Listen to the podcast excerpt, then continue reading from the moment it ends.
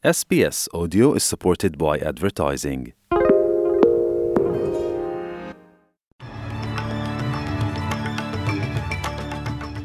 Vești bune pentru Victoria. Europa sub restricții de COVID-19, extinderea planurilor de combatere a coronavirusului în România, Statele Unite angajate să protejeze siguranța Israelului, Marcel Ciolacu amendat pentru încălcarea regulilor COVID și finalul sezonului de futi și rugby în Australia.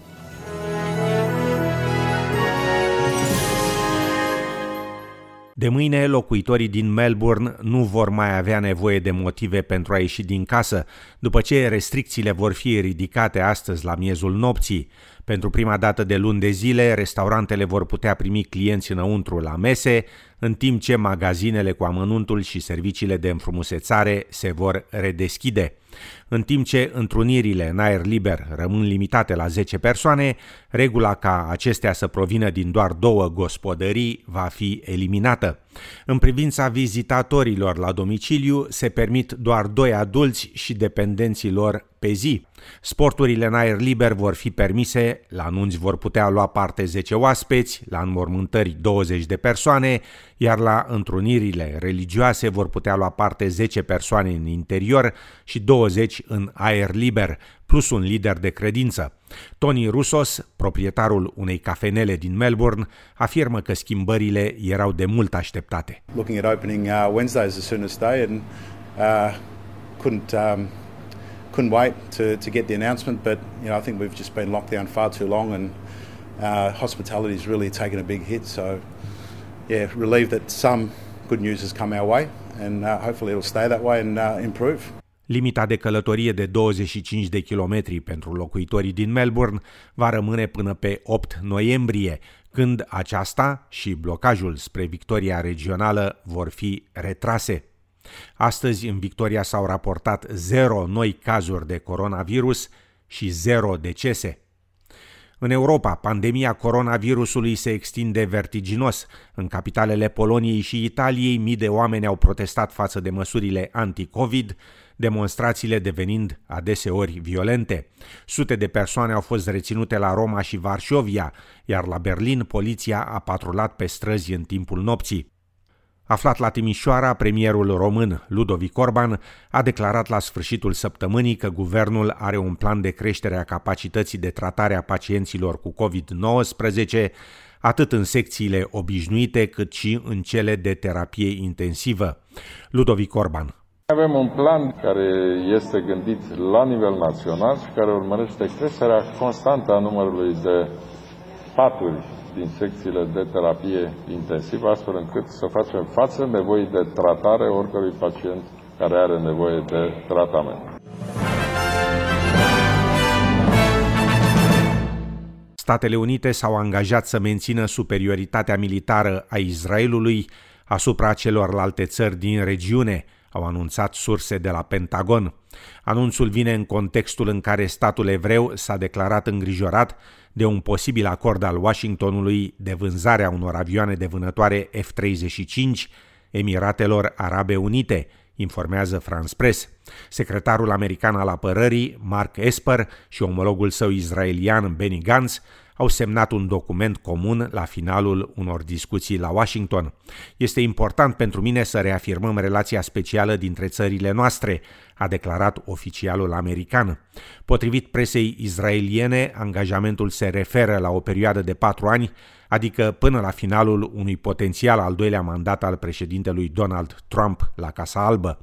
În septembrie au fost semnate acorduri istorice de normalizare a relațiilor dintre Israel, Emiratele Arabe Unite și Bahrain, iar săptămâna trecută Israelul a încheiat un acord cu Sudanul. Acordul, criticat sever de Iran și de palestinieni, este susținut de Statele Unite și include cooperare economică și comercială cu accent pe sectorul agricol. Primul ministru israelian Benjamin Netanyahu a lăudat acordul descris drept un pas înainte în relațiile dintre Israel și lumea arabă. Whereas today, Khartoum says yes. Yes to peace with Israel, yes to recognition of Israel, and yes to normalization with Israel. This is a new era, the era of true peace. This is a peace that is expanding to include other Arab countries, three of which have made peace with us in recent weeks. Sudanese and Israeli delegations will meet soon to discuss cooperation in many fields. Biroul Australian de Statistică afirmă că a învățat din prăbușirea sistemului computerizat la recensământul online din 2016 și că e bine pregătit pentru un recensământ de probă ce are loc astăzi, 27 octombrie, și la care participă 100.000 de gospodării australiene. Biroul de statistică afirmă că sistemul a fost modificat după ce în august 2016 o serie de atacuri cibernetice au forțat colapsul paginii de internet a recensământului. Directorul executiv al recensământului, Andrew Henderson, afirmă că de această dată va exista un suport mai mare pentru comunitățile indigene și pentru cele provenind din diverse medii culturale și lingvistice, care trebuie să completeze formularele doar în limba engleză. We will have a really, really robust, well-tested system to actually make sure that the message is coming not just from us, so we're the government trust us, but people voices that they trust every day will be passing the message on for us.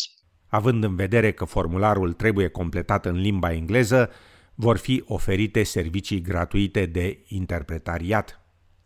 Autoritățile ruse i-au acordat rezidență permanentă lui Edward Snowden, fost colaborator al Agenției Centrale de Informații, CIA, care s-a refugiat în Rusia după dezvăluirea unor documente secrete privind operațiuni internaționale ale Agenției pentru Siguranță Națională, NSA, de supraveghere a populației, relatează TASS și Reuters, preluate de Mediafax. În luna august, președintele american Donald Trump sugerase posibilitatea grațierii lui Edward Snowden, însă ideea a fost respinsă vehement de procurorul general William Barr, care cere ca Edward Snowden să fie extradat din Rusia pentru a fi judecat pentru spionaj. Avocatul rus al lui Edward Snowden, Anatolii Cucerena, a declarat însă că autoritățile americane ar trebui nu numai să-l grațieze pe clientul său, ci și să renunțe la toate acuzațiile împotriva acestuia. A acționat nu doar în interesul cetățenilor americani, ci și în interesul întregii omeniri, afirma avocatul rus. Vremurile în care Statele Unite și Rusia decideau destinele omenirii au trecut, a declarat președintele rus Vladimir Putin, afirmând că în prezent Germania și China se îndreaptă spre statutul de superputeri. Dacă Washingtonul nu este pregătit să discute probleme globale cu Moscova, Rusia e gata de dialog cu alte națiuni, afirma președintele rus citat de Reuters. Vladimir Putin și-a exprimat speranța că după alegerile din Statele Unite, administrația americană va accepta să discute securitatea și controlul armelor nucleare. Recent, Washingtonul a respins propunerea Moscovei de extindere necondiționată cu un an a ultimului tratat ce limitează armele nucleare strategice americane și ruse, considerând propunerea inacceptabilă. În România, președintele PSD, Marcel Ciolacu, dar și alți colegi de partid, au fost amendați pentru încălcarea normelor impuse de starea de alertă, după ce, alături de membrii ai familiilor lor, au fost fotografiați la o masă la restaurant. Domnul Ciolacu îi acuză pe liberali că s-au folosit de polițiști în scopuri politice, dar afirmă că va plăti amenda. De altfel, aceasta a și fost plătită ieri. Mai multe amănunte în reportajul colegilor de la TVR. În fotografiile apărute în presă se vede cum liderii social-democrați Marcel Ciolacu, Mihai Tudose și Lucian Romașcanu apar la o masă dintr-un restaurant împreună cu alte șapte persoane.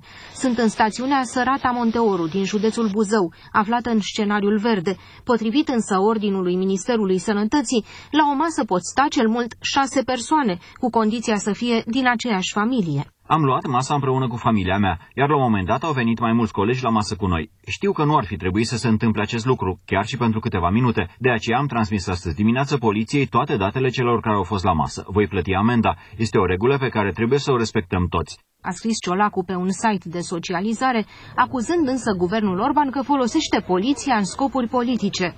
Încheiem cu două știri din sportul australian.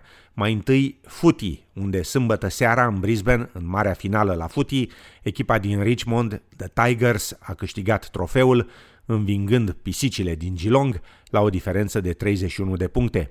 Patrick Dangerfield de la Geelong a felicitat învingătorii, afirmând că în cele din urmă jucătorii și echipele își creează propriul lor noroc. We're bitterly disappointed, but we had um, had a great run. We just couldn't quite um, execute when it mattered most. Um, so, whilst we're incredibly disappointed, um, Richmond were fantastic. Denotat că celebrul Gary Ablett, starul echipei din Geelong, și-a anunțat retragerea din sport după 357 de meciuri jucate. Trecem la Liga Națională de Rugby, unde în marea finală, în Sydney, Melbourne Storm a câștigat trofeul învingând duminică pe Penrith Panthers cu scorul de 26 la 16. La București, mâine înnorat și 19 grade Celsius. În Melbourne, miercuri, joi și vineri înnorat, ploi răzlețe și 18-19 grade Celsius. În Sydney, miercuri, joi și vineri, ploi răzlețe și 21-23 de grade Celsius. La cursul valutar de astăzi, un dolar australian valorează 2,93 lei.